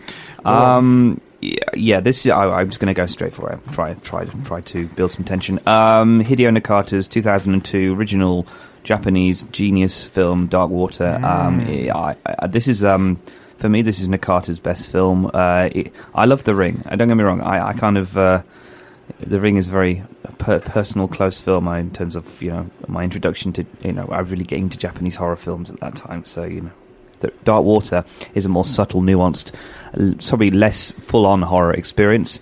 Um, and really, it's a film about uh, family breakdown. It's a film about um, abandonment, isolation. These are actually things that are very taboo to talk about in Japan. Mm. So actually, the, what is really nice context is that uh, Nakata's are, are dealing with issues and social issues that are not talked about, and that adds to the whole tension of water. Um, and uh, this idea of um, mental illness, the idea of um, the water as a metaphor again, um, and then, you know, uh, I'm not going to go too much into the film plot. All all I will say is this film is very effective at uh, making you feel very damp, making you very, very unsure about what uh, what's coming out of your pipes, especially when your life is not going very well. This idea of being swamped and um, all-consumed, and human humanity is ult- your your own humanity is ultimately a risk. And uh, especially if you're going to make a bath, things are black, and uh, girls with long black hair and the f- black fingernails, the whole that whole thing, which uh, never fails to make me so damn scared. Um, it's a really good example of where dirty water pr- provokes the most um, uh, most forthright, scared responses in the cinematic. In the cinema, yeah, for want of a better word. And Nakata's very was very good at that in this film. American remake as well, wasn't there? It was Jennifer Connelly. Jennifer Connelly, too. It's about th- only a few years later. Yeah, Nakata did that as well, um, which is not as good. And for me, there's something about having the Japanese context and the, the, the idea of taboo subjects, and the idea of the uh, cold, isol- isolationist environment in which they're in. There's something um, other, other and eth- something ethereal and deeply scary about that. It works in that context of being a Japanese horror film. Fabulous. Um, so there you go, Dark Water. That's Tim's choice. Don't for, drink it. Don't drink. Don't. Uh, but definitely, advice. definitely see it and absorb it, but mm. not in a. Yeah. Yeah. Clean water is what we're going for. Um, I'm going to quickly uh, play a piece of music, and then we're going to come back, and I will give you my cleanliness of water. Sequence, uh, sequence, uh, cleanliness of water uh, film. Um, so let's have some some beautiful, relaxing music to calm us down from having uh, dark water on our mind. Um, this is from a very sad film uh, with which water is uh, involved. Uh, it's Manchester by the Sea. Uh, this is a film where the soundtrack has, has captivated both Tim and I, so we are going to play some of it now. This is Leslie Barber's Manchester by the Sea Chorale. There we are, Manchester by the Sea Chorale from the soundtrack to the film of the same name. Well, Manchester by the Sea. Um, and here we are here on Screen Brum Show talking about all things wet and watery. And what we have just done is uh, cleanliness of water, drinking water, uh, pollution in water, all those things. And uh, Tim has named his top choice for that, which was uh, the original Japanese Dark Water, and I am going to come with an obvious one perhaps, but one that nonetheless I think is a very important um, well, T V series actually, which is uh, Blue Planet, or specifically Blue Planet two. Um, Blue Planet two uh, is is one of those great landmark B B C T V series. I'm sure many of you have seen it. It's only very recently been on T V. Um, you know, the marvellous, wonderful David Attenborough and his incredible um incredible voice, just just transforming us, amazingly shot. Just um, what's great about that is, of course, you get fifty minutes of amazing uh, documentary, then you get ten minutes of how they made it, which is also fascinating, watching the whole process of, of how much goes into, you know, those twenty seconds of basking sharks or whatever it may be.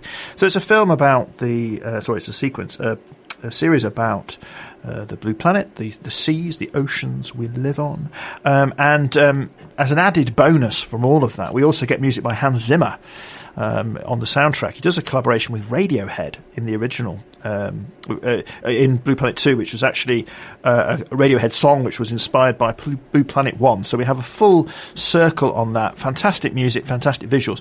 But the reason I've selected it specifically for this cleanliness segment is because one of the things that this film, this series has done is is highlighted the the danger of uh, plastic pollution in the oceans, which is something, you know, we've vaguely known about for ages. And of course, you know, uh, we know we shouldn't be um, putting so much plastic in the sea. But there's some series of sequences in there where we see the damage that this plastic pollution has had uh, on the on the ocean, uh, both flora and fauna. That is is just.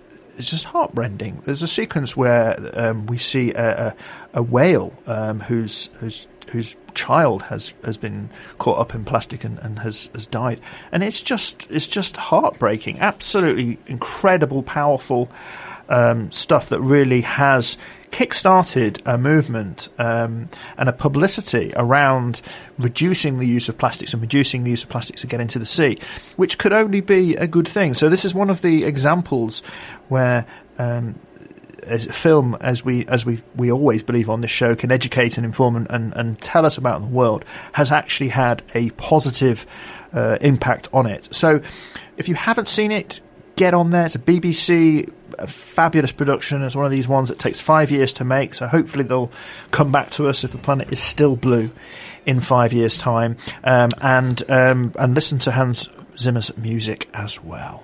There's a product. There's a. Um, I'm very excited. The Blue Dot Festival mm. at Jodrell Bank this summer uh, um, are having the B B C Philharmonic do a live performance of that with the visuals from Um, Blue Planet two, which I think is going to be amazing uh, as, as the sun sets. Mm. So I'm hopefully off, hopefully off to that, and I shall make sure I use my reusable plastic bottles. They are Tim's proudly a, showing his off. I have a collapsible coffee mug called a Paquito cup, which I use everywhere. You literally, um, it's uh, I, I've become kind of. I think Blue Planet is really engaged and um, brought, brought a commitment to this whole thing. Mm. It must, and it's great because the kids are going to fly with this, and it's going to be uh, brilliant to see how much um, plastic, more plastic, is going to disappear from our everyday use. I sincerely hope um, so. Was it two and a half billion coffee cups every year? I can certainly believe that, and, and that's in the U K. A lot of that's that just is my the wife. U K. Yeah, oh, yeah, a lot of that is your wife. uh, no, uh, I mean, her undertaking this year has been to to not use any, uh, and. And uh, as as a as an absolute direct result of uh, the Blue Planet, so yeah. It has had that effect. So there you go. That is Blake's uh, choice call, for the cleanliness of water, Blue Planet. So if if we do nothing else, which we rarely do, um, try and uh, try and use less plastic this week if you can. Try and think about that. Think about the fact that uh, you know your your cellophane wrapper may end up in some uh, in some shark's mouth, um, Sal Allen Partridge there, sorry, um, and uh, and try and, uh, and and and take that on board. There we go. Anyway, let's uh, let's bring in a further person into our debate, because we are very excited to be joined in the studio by a bona fide film director, Mister T- uh, Carl Timms. Thank you, Blake. Hello. Hello. And, and tell us a little bit. So you are you are the head honcho from Dark Matter? Uh, yeah, so I, I set up Dark Matter Films with uh, a friend of mine, Mark, um, who lives down in Hampshire. Uh, shared interests in sort of genre filmmaking and, and genre films of the past, and uh, we've uh, we're, we're setting out to try and um, you know, make some really good work in that field. And uh, you've got a production that you're currently raising money for. That's right, yes. So, uh, and thanks for bringing me on. So, the, the, the first thing I'll say is this is not a water-themed production. So, uh, so this is well out of context. So, this is we're going to have to shoehorn some yeah. water in, otherwise you're not allowed out. So, so I, I have a pre-prepared statement I'm going to read to uh, to try and bring it on track. So, okay. Um, there you go. so, so yeah, we're uh, next week we're going to be launching a Indiegogo campaign for our next short film, Off Grid. Um, so, Off Grid is a supernatural post-apocalyptic thriller that's going to be shot in the region in May. In the ocean of other film projects out there demanding your time, it's really hard to make waves. So, however, we hope that the slow drip of information that we've been able to put out to date will soon lead to a flood of your support. Keep them going. There's a huge pool of talented folks attached to the project. Very good. And a cast to make mouths water. So please help us make a real splash by following our Indiegogo page. There we go. So, uh, what is the Indiegogo? How do they find it? Um, so, so there is a there is a U R L. It's a it's a bit dot l y link. So rather than I'm read it out, I'm currently um, tweeting it out. Okay. So, uh, oh, great. Yeah. So, uh, but do they? Can they? If they search for Dark Matter Films, will they find it there? Yes, yeah, so we have uh, we have a Facebook page. So that's uh, facebook dot com slash Dark Matter Films U K, and uh, we're on Twitter at Dark Matter Films. And so you're looking for for funds. Um, is there any one of these things where people can? Uh, You know, do they if they give a certain amount, are there any kind of benefits for them? Is there? Absolutely. So, so one of the reasons we want people to check out the pre-launch page is to sign up for advance information about perks that we'll be doing for the campaign.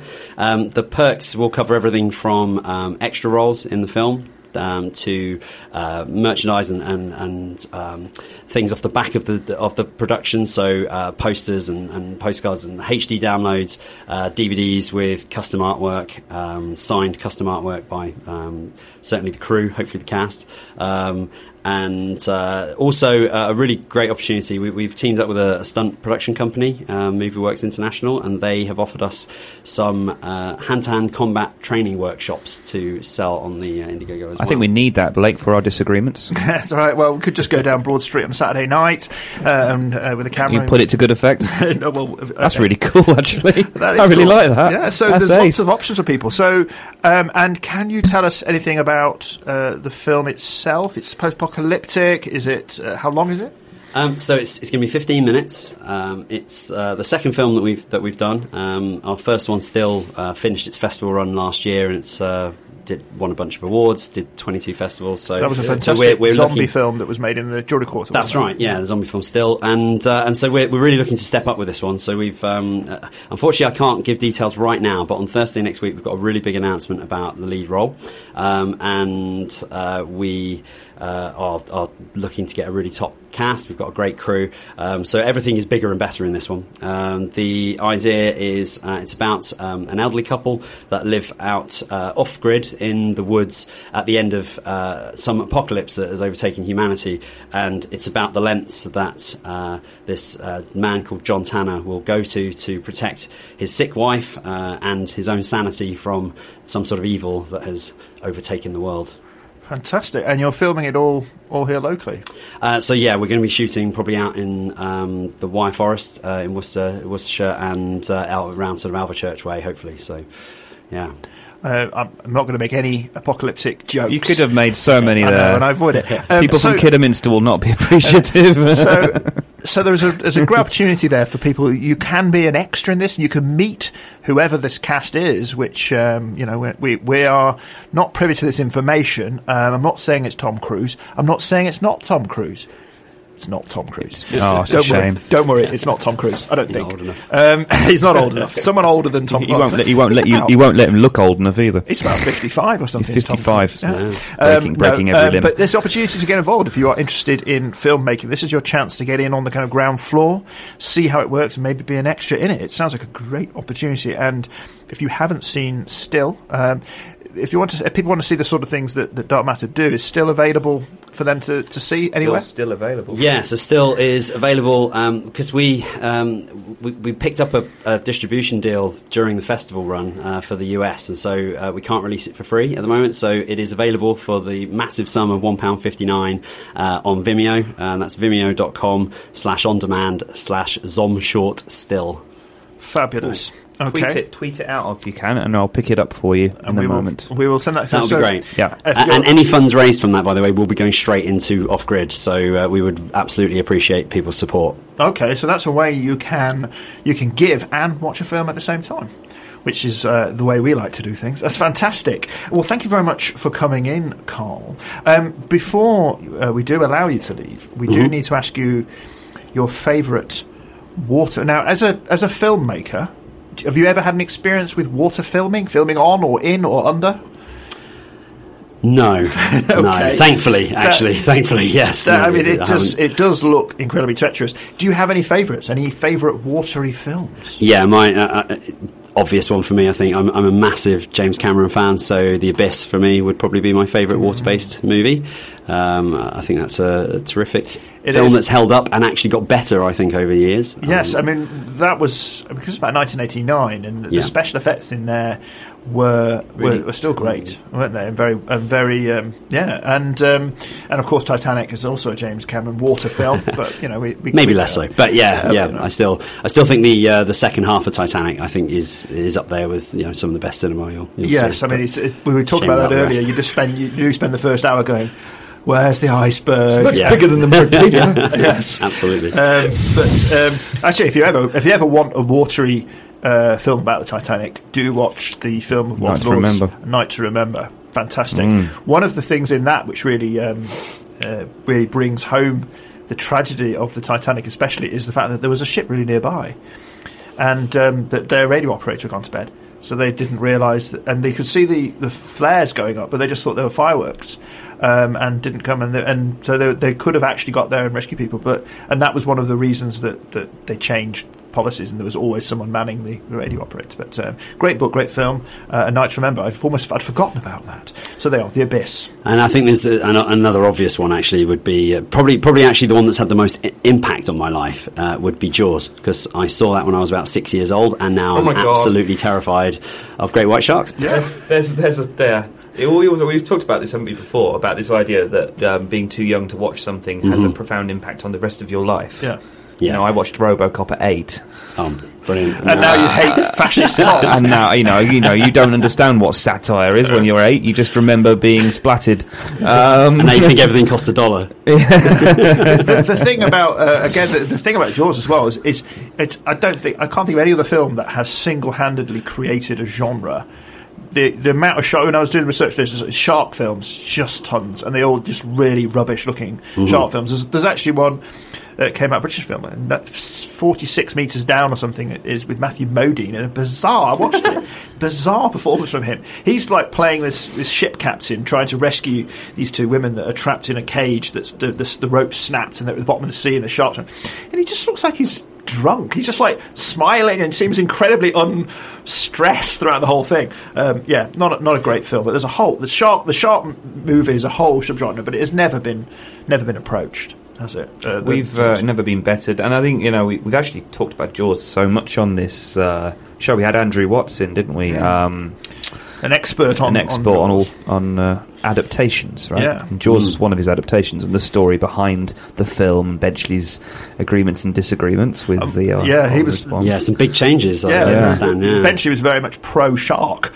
um, and uh, he did tell us uh, an anecdote which I will remains one of my favourite, which was one of the original proposed names for Jaws was "What's That Noshing on My Leg." Uh, Is it a monster? Well, I think that is one. Uh, have you um, have you seen the uh, the trailer on YouTube? You know they do those um, uh, if it was in a different genre type recuts of trailers. Oh yeah. And there's there's a Jaws one. If you haven't seen it, definitely check it out. Where um, they've recut Jaws as if it was a um, Free Willy style sort of boy and his uh, and his shark adventure, and it's it's brilliant. Uh, oh, well, so I have good. to look that one up. So, yes, Jaws. Uh, we weren't allowed to mention Jaws because we've had it before, and that's one of our... Yeah. But I still maintain the scariest show. thing about Jaws is Robert Shaw. Yes. He's the scariest thing about many films. With Robert Shaw's in it, he's going to be the scariest thing about the film. Absolutely. Generally. Absolutely. um, uh, yeah. Um, and, and he was, of course, in... The Deep. Deep. I'm just yeah. trying to see if I have the soundtrack from that. Cause He's the, the second best thing about the film. The the soundtrack from there was... Who was that by? John Barry. Uh, I'm going to um, try and seek that out. It's Donna Summer, wasn't it? The Donna Summer, the song, yes. Uh, so keep talking about The Deep, and I'll try and track down that track, and we can use that. Yeah, The out. Deep. The Deep was, of course, another Beach, Peter Benchley film. Uh, came out a few years later, definitely riffing off the uh, success of Jaws. Um, this idea of uh, Nick Nolte... Back when you could actually understand what Nick Nolte said in films, you know, before he went properly. Um, is that is that being cruel to Nick Nolte? It probably is a bit. Um, and Jacqueline Bissett, the main reason to watch The Deep. Uh, and uh, it's, they, they come across some treasure, and they employ the services of Robert Shaw to go out and find the treasure. Of course, there's a lot of uh, more to it than just that film. I and, seem uh, to remember Terry Savalas being in that as well. Is that right? Is he the one that gets... Eeled, yeah. There's, there's a lovely eeling. There's some sequence sort of piratey vibe, which is yeah. the whole area I haven't got into. Yeah, the eel, the well. eel sequence is quite disturbing when you're young, and also the also the beautiful John Barry soundtrack. Yeah, well, um, you know, it's this. An, an, uh, John Barry is a very good composer with his strings for evoking the sea. Uh, I'm going to play. Uh, I'm going to play the disco a version, version of it that is, that is very much not like that of nineteen seventy-seven. Um, there we go. I'm going to play uh, the theme from The Deep. Uh, deep down, no, down deep inside. Down deep uh, inside. Donna Summer um, from the uh, from the soundtrack to The Deep. Enjoy. There you go. That evokes a kind of holiday vibe. That's a theme from The Deep. Um, it doesn't really tell you much about the film, that, but it does tell you um, that Donna Summer has got an amazing voice for this type of thing. That's uh, from The Deep. Now, you're listening to the Screen Brum Show here on Brum Radio. It is the last fifteen minutes of the show, and we're going to be going through our final category. Our final category is films about the sea, uh, which is uh, a very wet place, if you're not aware of it. Um, before we you do that... You said the though, word again. I know, I'm sorry. You embargoed that word. It's, it's difficult to, to talk it is about very, the sea, sea without very wet. It. Yeah. Um, but before we do, we need to say uh, a goodbye to our guest, Carl. Thank you very much for coming in, Carl. Carl Timms from yeah, it's Dot Matter. Thank you. Uh, Carl, you've, you've, you're flying in because you, you've got to go back somewhere and... Carry on talk, working. To, talk to Tom Cruise on the phone, not Tom Cruise, uh, an older Tom Cruise, and get him, you know, get his his Winnebago right. Um, can you remind everyone again um, how they can help make this film happen? Yeah, well, I mean, uh, on a basic level, just please follow follow what we're doing, but more importantly, just uh, sharing, uh, absolutely sharing. Like, we need as many people as possible to to share and, and get involved in this. We, we've got a very ambitious budget. Um, we're looking for uh, uh, five figures, so it's it's a big budget, um, and um, significantly more than we asked for on Still, um, but it, it means uh, and this is really important to me, it means everybody on the crew, everybody in the cast, everybody gets paid, and that for me is absolutely essential, because I don't think you can really call yourself a professional filmmaker until you're paying people and actually doing it properly. So so it's really important to me, because everybody did it for free on Still, and it's really important that we make that step up. But I think more importantly, just please share. The more eyeballs we get on this, um, the more chance we have of hitting that target. And uh, and it's a film that will appeal to anyone with uh, sort of sci-fi, horror, um, thriller, you know, but also just anyone who likes a really good character-driven story. Fantastic. And of yep. course, uh, as an added bonus for those of us here in the region, it's local as well, filmed locally. Absolutely. Um, and um, there's a lot of local filmmaking talent uh, in the region, so uh, this is a great way to nurture it as well. So so please do look up Dark Matter Films, and uh, the film is called Off Grid. Not Off the Grid. No, Off Grid. Off Grid. Yeah. Two words, Off Grid. And it's got a terrifying eye uh, in the poster.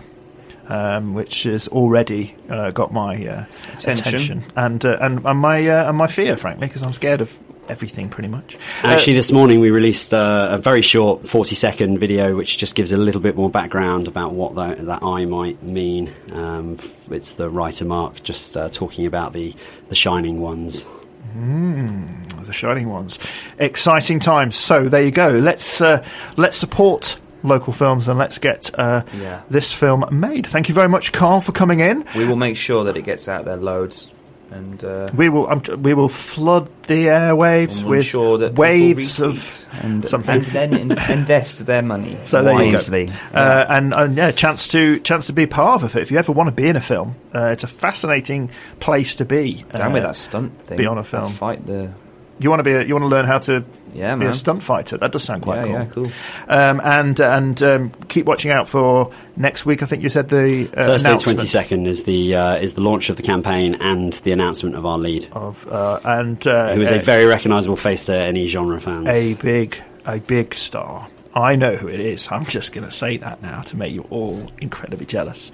I know who it is. Who it is, is it now? It is somebody very impressive, I shall say.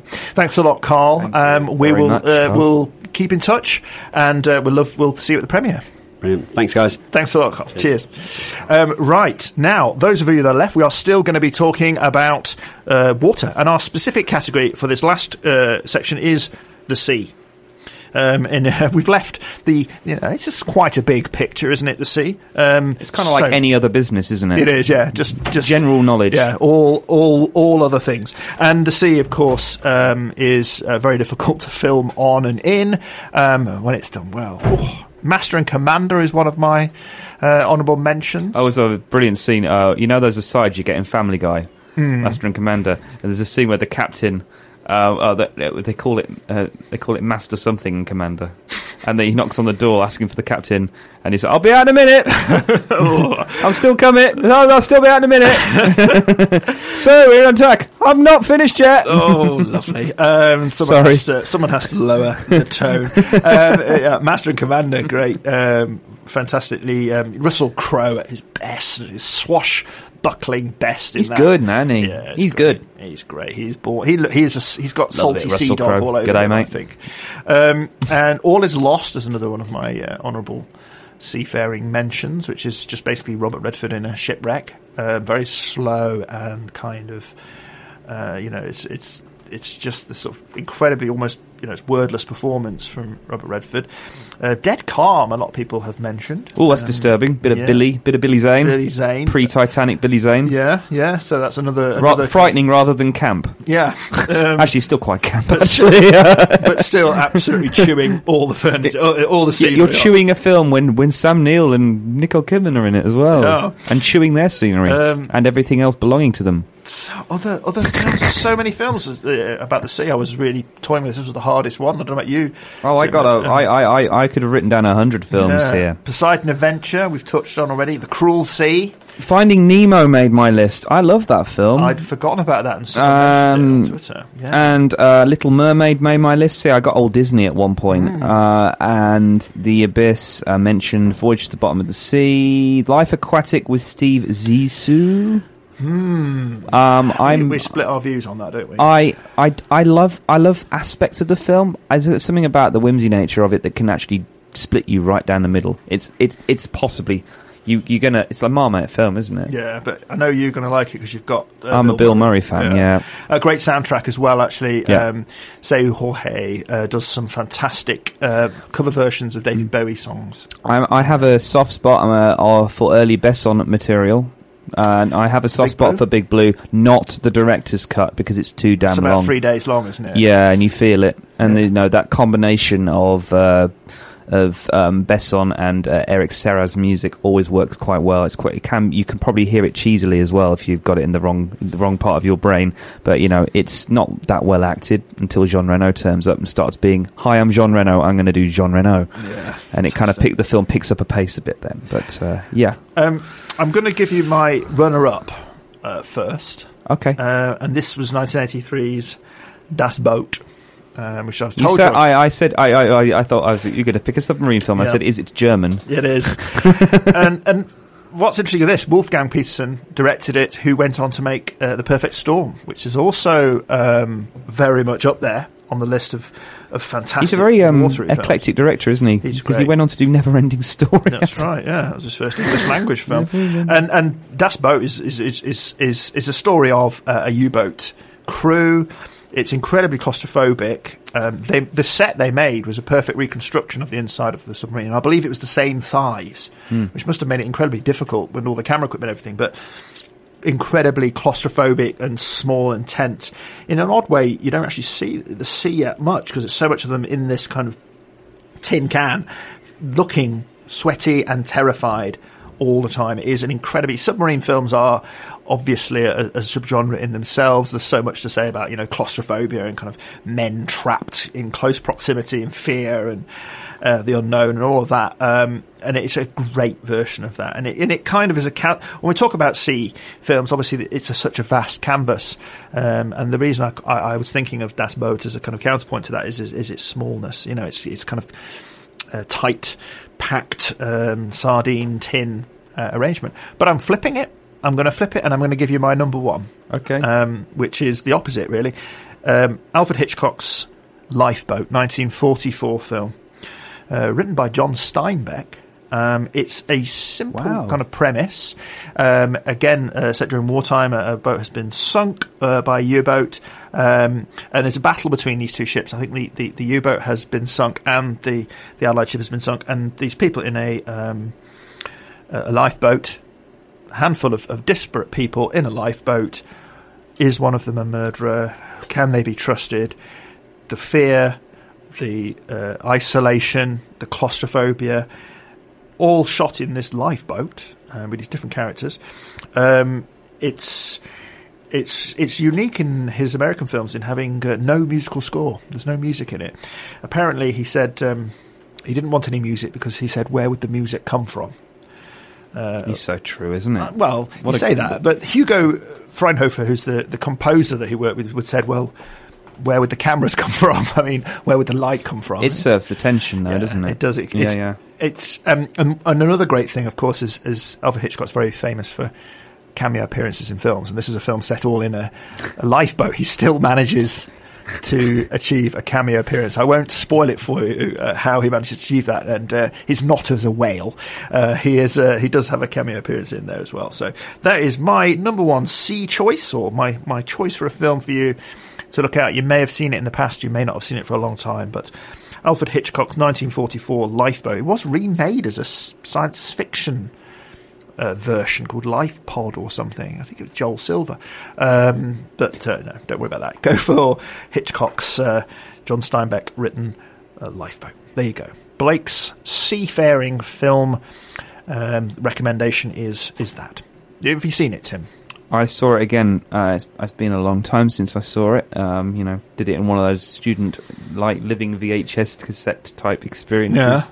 Yeah. Um, yeah. You can also. I, I, I actually think this is such a film that clearly is um, being watched by a lot of filmmakers as well, because you know, I, I it made me when I th- when I saw Captain Phillips and I, you know, the the, the end scenes uh, in great. the in the in the pod, mm. I, I actually thought Lifeboat. I thought a little bit of Lifeboat and a bit of Das Boot. Obviously, yeah. you know, Greengrass is a A guy who, you know, puts the camera right in your face, you know, and he I, he has Hitchcockian qualities at times in the way he t- he captures tension, and that, that those twenty minutes you are sweating. Oh, oh it's horrible. No, it um, that's a great film. Actually, it's a great film, and Tom Hanks never been better. I, I don't think. I agree. Um, yeah. But yeah, uh, I I, I, so I I thought of Lifeboat when I thought of that last that, that last act of the film. Yeah. Um, yeah. Um, Yes, I do remember it, and uh, yeah, I do remember it not having a soundtrack. Mm. There is, a, I think, someone sings at some point. Yes. but, but yeah, there's no, there's no orchestral score. Yeah, I didn't realise that. I completely overlooked that it was a John Steinbeck as well uh, collaboration. Yeah, early, early Hitchcock. Go, go, go hither. Go together. Yeah. nineteen forty-four Yeah. So, what is your your seafaring film? You or mentioned it. Based. I did. Um, yeah, you mentioned it. I really love um, J C Chandra's All Is Lost. Uh, it was probably in my top three of twenty thirteen I think I've got to go back and check it. It's definitely in my five. Um, I love. I just love this um, setup. Um, you know, there have been setups like this before. In fact, you know, uh, what's the film? The recent film with Colin Firth, which kind of does the whole Lost at Sea thing. But what I really love about this film is it's got few words. Mm. I think the final the final film had thirty, thirty pages of di- of script, actual scripted stuff, and there's only a few words, and he speaks in the entire film. And it's a guy. Um, he wakes to find water flooding in his boat, and and then it's basically that setup, how he deals with it. How you, it's very matter of fact. It's very you're watching a guy dealing with each situation as it comes. And this is an old guy, you know. He's Robert Redford in his seventies, but boy, does he own the screen. Boy, do you feel everything that he goes through, and boy, do you feel his his matter of fact calmness. He deals with every situation only, and it only once. Gets the better when he knows a couple of times where it gets the well, better of him. Lost, yeah.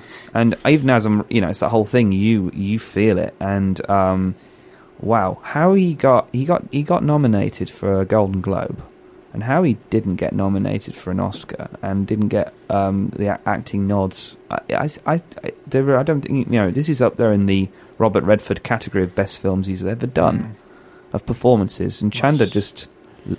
L- l- you know, just directs it. And there's, a nice, there's a nice uh, connection with the things we've been talking about earlier on, as well as the whole kind of pollution and the vastness of our impact on it, because the reason that his boat gets in trouble is he hits a, a kind of shipping container. That's right. Doesn't he? That's loosed in the sea. So he's in the middle of this incredibly open, vast wilderness of water, no human contact, and then, pff, you know, he gets destroyed by, uh, you know, a human... There's a little bit of satire in there, wasn't there? Mm. Because you know he he's passed, he gets passed by container ships.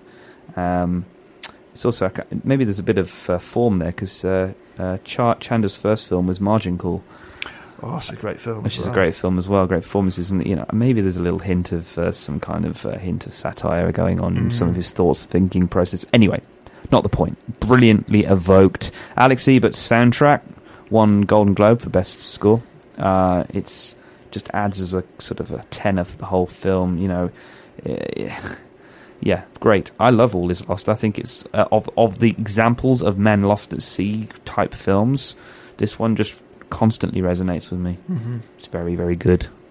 There we have it. We are coming right up against the end of the show, so we cannot talk much longer about that. But do look up if you have any interest at all in any of the films that we've been talking about, then do look on our Twitter uh, thingy, uh, Twitter page, uh, at Screen Brum, and you'll get more details and track them down. Um, I'd like to say a big thank you to Carl Timms for coming in and telling us about his uh, film project, which we hope you will be able to get behind. It looks like a lot of fun, and, and if you haven't seen uh, his, his film still, it's great. It's a real um, kind of twist on the, on the zom- genre, zombie kind of genre. It takes a different angle on it, and it's it's quite inventive, I found. Really enjoyed it, so um yeah have a look at it, and um if you like what you see, um then see if you can afford to put your hand in your pocket and uh, and help out this film.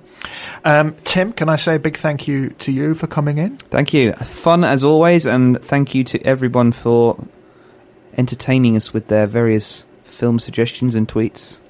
And uh, we're going to sign off um, with a, another little plea. Um, I know nothing about water. I'm not an environmental scientist. But, uh, you know, as we've talked about the importance of keeping the oceans as clean as possible, uh, do try, if you can, to uh, to avoid anything going down the drain that doesn't have to. It can't be avoided if you can't avoid it. And uh, plastic uh, as well. Try and reduce that. Uh, the seas are full up with that nonsense. Um, so I'm going to play out with a track from a film that very much... You know, again, was a, was an early um, film that had a huge impact on the environmental movement. Uh, can I pronounce this correctly?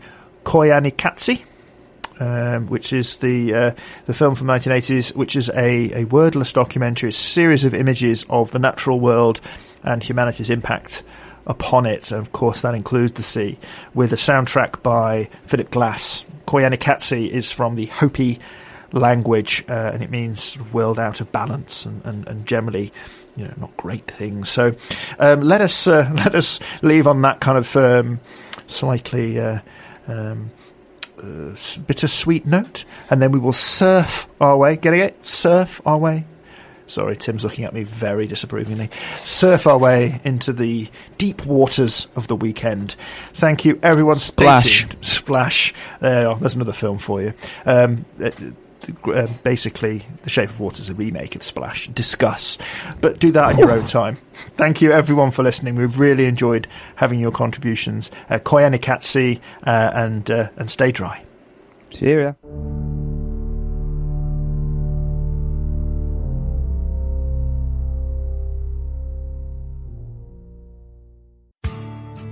Thanks for listening to this Brum Radio podcast.